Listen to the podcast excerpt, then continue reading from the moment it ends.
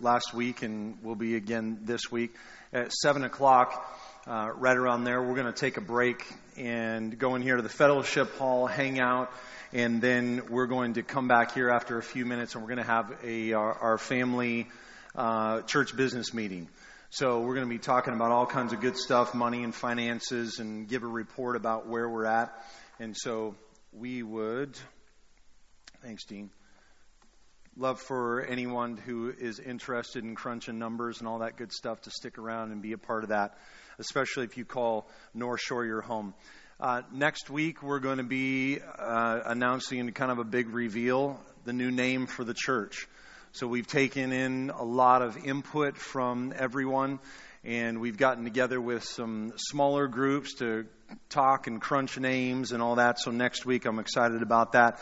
And then following the service next week, we'd like to ask you just stick around for just a few more minutes. We just want to have kind of an informal uh, conversation, discussion with everyone about the topic of family camp.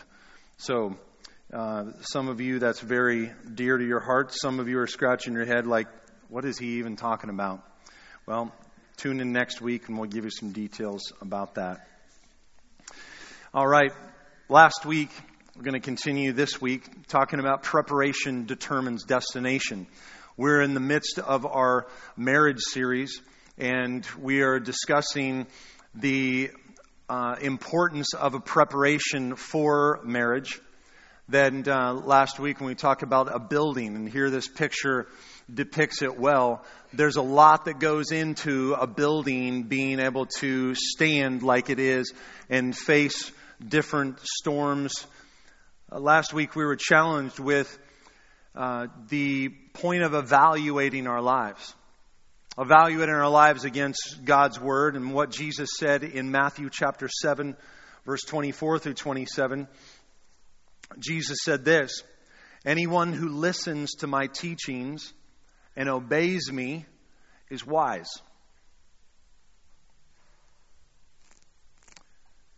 Like a person who builds a house on solid rock. Though the rains come in torrents and the floodwaters rise and the winds beat against that house, it's not going to collapse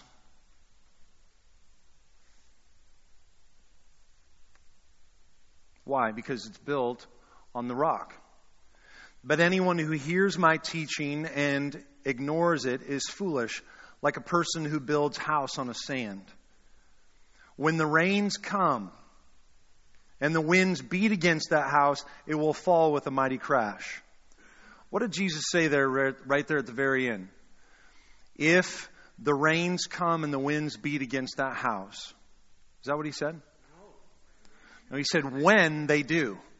So he's saying, I promise you they're going to come, but it's your choice. How are you going to build? And sometimes, you know, we think we're building on rock when actually this stuff's sand, and it's not until the storms come that we realize what we've got. Holy Spirit, again, come and do what only you can do. Help us see what we need to see make application for each individual person here. The storms in life will come, not if, but when. The only question is are we building on the foundation of Christ in His Word, or are we building on sand, which what Jesus was talking about, the philosophies of this world? And in regards to relationships and how to build relationships toward a strong marriage that is built on the rock, that's a big deal. And Jesus and God's Word has a lot to say about those things. Each of you evaluate something. You've been given a task to build a 75 story building. I think the Columbia Tower is 75 stories. Whatever, court. Okay. I stand corrected. Okay, like I was saying, 75 stories. So, a 75 story building and there's somebody that you've got to help you build that building. But this person, they have no blueprints that have passed inspection. They've never laid a foundation before. They have no engineering or construction training or experience, or very little, and they've got no construction team to do the work necessary to make the job, to make sure the job gets done right. How many are you going to go with that team or that person? Of course not. But here's the crazy thing we go into a building project like marriage, which represents this 75 story building, exactly like that. People do it all the time. We're trying to figure out why these things are not standing at the end of the day. Now, it's very important if you were not here last week. We can, I think most of us can say, you know what, apart from God, I have messed up my life and I've made wrong choices. And Jesus is the ultimate pursuer in terms of reaching out and extending forgiveness and restoration and resurrection life to people. There is zero, zero condemnation in Christ. Zero condemnation. In the weeks to come, you're going to hear some of my own testimony. You're going to hear some of the things that, you know, the, the areas where, where I've failed, I've made wrong choices in this regard. No one is going to stand up here and say, I did it perfectly. Praise God, Jesus is perfect. Jesus is perfect, and His Word is our guide. God's Word is the blueprint. Jesus is this foundation rock that the Word of God talks about that so many have rejected. He was this cornerstone that the builders rejected. That's true not just in relationships, but in so many areas of life. The construction team, who's that? That's the church. This church that, to come alongside this community, family, parents, siblings, peers that are pursuing Jesus. They're, they're coming alongside and, and they're saying, hey, we can help. We can help make sure that this thing gets finished, the construction gets done, and then we continue to build and pass inspections and, and get help along the way. Ah, that's the life, that's the gift that we are to one another. Because none of us can do it alone. None of us can do it alone. This life, I love what somebody said. He says, salvation is a team sport. Come on, that is so true. God never created us to be lone rangers and go solo. These principles apply to every area of our life. So, when does covenant begin? When does covenant begin? I know what we might say, but I, I would I would propose that many, myself included, back in the day, I believed that covenant began at the altar. When does covenant begin? Covenant begins with Christ. Covenant begins with Jesus. So, how do we build covenantally? How do we build solid? How do we build on the rock? It's got to be according to God's Word. Without that blueprint guiding us, we get off into all kinds of crazy ideas.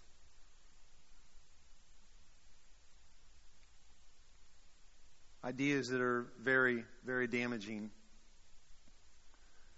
If we just take the scriptures, what conclusions can we come to? If we just take the scriptures, what conclusions can we come to?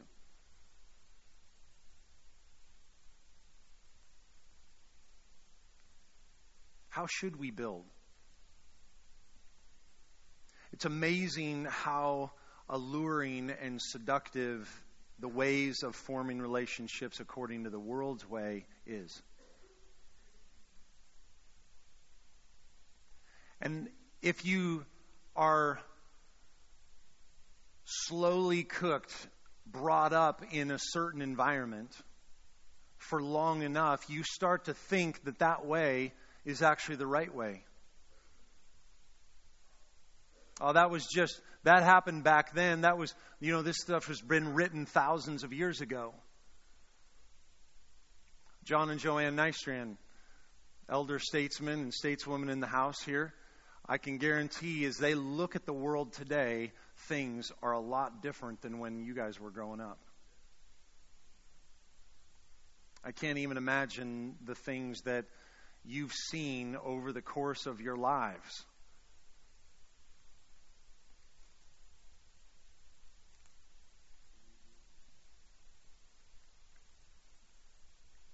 But when we compare God's ways and His fruit with the ways and the fruit of the world, there's no comparison. I was reading, I was on, looking on Fox News here recently, and I, I saw this entertainment part of it, and there was this gal in in Hollywood. She's not, um, I, I can't remember her name right now, but she's actually the same age as I am, and she was trying to give advice to new and incoming um, actors and actresses coming into Hollywood. One of the two things she said, one of them was sleep around. Sleep around. How's that working out for us? That type of philosophy, that type of ideology, we may not come out and say that, but what are we thinking? What are our thoughts in our inner conversation? God's word is open and honest about how fun sin is. He doesn't, he doesn't pull any punches. He, he doesn't hold back. He does say, hey, it's, it's pleasurable for a season.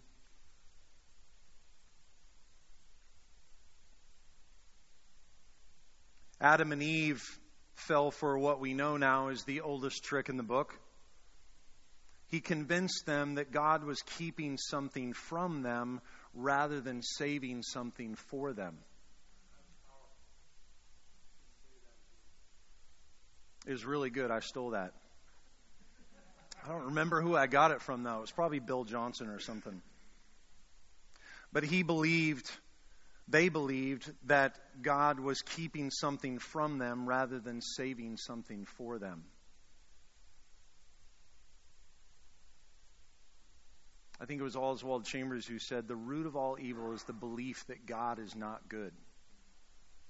That God is not good, that He doesn't know what He's talking about, that I've got this covered, I've got it figured out. God is continually laying life and death before us. When I look at Deuteronomy 30, Deuteronomy being this crossover transition book of the Bible, it's right before Joshua. And of course, in Joshua, they're heading into the promised land. And there's this transition where uh, Moses is, is just got this, gets this long preach on. And he says this to them. He says, Now listen, today I'm giving you a choice between prosperity and disaster. I hear this in the context of relationships because it extends to every area of life. And he says this to us. You know, you'd think God would just be like, this is the way it is. Suck it up. Let's do this. You know, but here he is presenting options. Now, listen, today I'm giving you a choice between prosperity and disaster, between life and death. I have commanded you today to love the Lord your God and to keep his commands, laws, and regulations by walking in his ways. If you do this, you will live and become a great nation. And the Lord God will bless you in the land you're about to occupy. But if your hearts turn away, and you refuse to listen, if you're drawn away to serve and worship other gods, then I warn you now that you're going to be destroyed. And really, you could put in there, you're going to destroy your own life. Anybody seen someone like that? They just they refuse to listen. Proverbs is full of those things. Son, listen to me. Don't don't harden your heart. Listen to me. Give me your ear. Listen, really pay attention this time. I've got life for you if you'll hear it. Today I give you the choice between life and death, between blessings and curses. I call on heaven and earth to witness the choice that you make. Oh, that you would choose life, that you and your descendants might live. What is he saying here? The choices that we make today are going to impact our kids. I remember thinking about when I was in college, so many different opportunities presented sexually and relationships and, and all the rest. But God began to help me think forward to my future. And, and I began to visualize, even though I couldn't see Madison, I couldn't see Trinity and Justice, and I didn't even know how many kids we were going to have. But I knew that my choices were going to affect them. Lord, I hear the Lord saying to me, Eric, if you don't make a stand today, how are they going to make a stand? What, do you, what foundation are you going to give them to hold on to?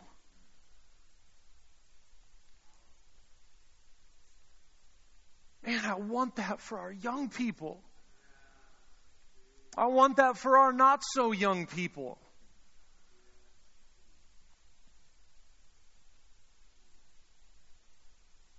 Then I begin to realize wow, it's not just what I do, it's how I think.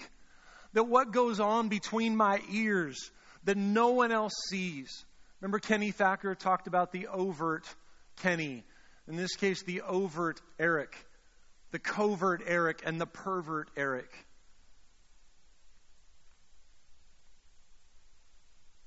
Oh, that you would choose life.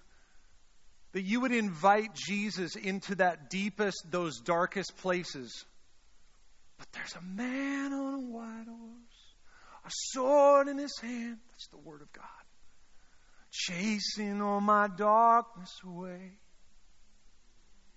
There's a man on a white horse, sword in his hand.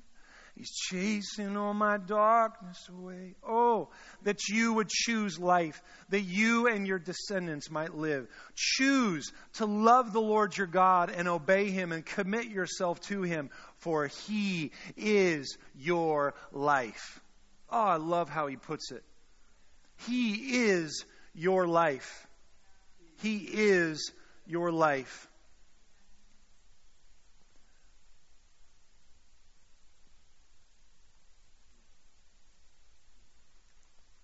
God, you're our life.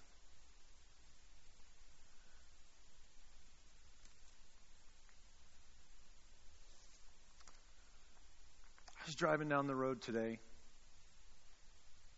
and I had my number one son with me, my firstborn son. And we were driving in Bothell, and I'm not picking on these people, I pray for them. But we drove past Honeybee Espresso. And I think any guy who drives in that area, you know exactly what I'm talking about. Each time you go by there, these are one of these bikini baristas gone mad, gone crazy. But immediately your radar goes up and you know exactly where you're at in Bothell.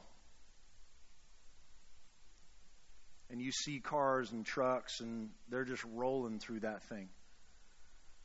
And we were getting closer to it, and our thing with, with, with the boys, with the kids, is eyes on the prize. Keep your eyes on the prize, Jesus. Keep your eyes on the prize. Because there's temptations all around us, aren't there?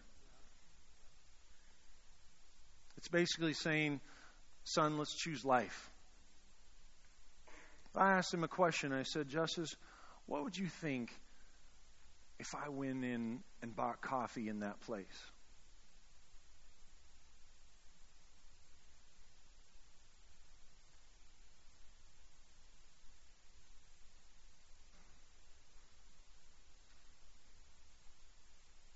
Would you think if you guys were on your way to school and then as you were coming past there going to school, you you came through in the van and you and mom and the kids were there. What what would you think? Uh, how about if I don't even go in there? But I just look each time I go past trying to get a glimpse.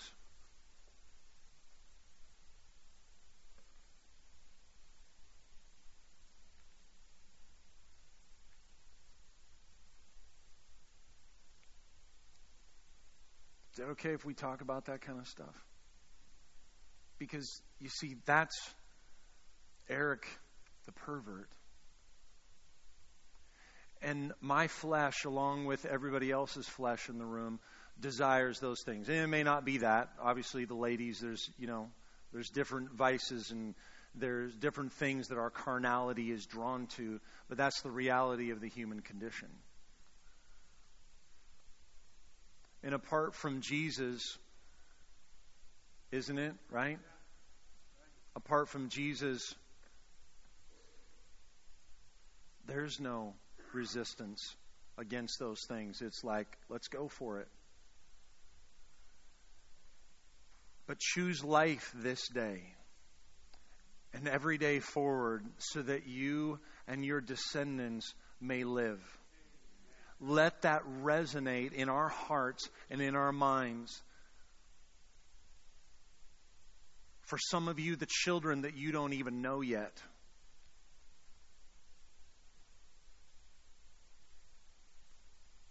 Grandkids.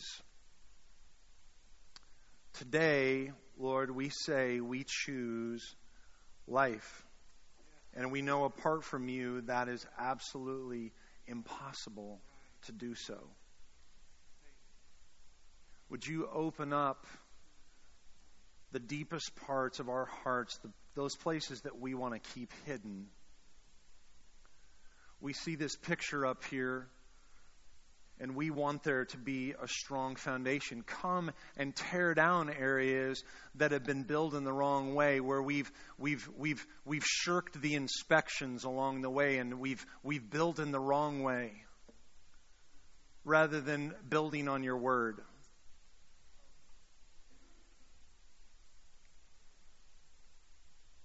God, we receive your forgiveness as we just confess out of our own heart, just, just to you right now, before you. Wrong, sin. We ask that you would give us a heart of repentance, that you would come and you would take those hard parts of our heart and change us. Revive, revive again those dead places that we just continue to heap sin upon sin upon sin on. We just ask for repentance and a broken heart. That one that you won't despise, that contrite heart that's broken and bowed low. God, strengthen every man and woman in this place. Strengthen their resolve to live according to your blueprint that we would not reject you. God, you're the master builder.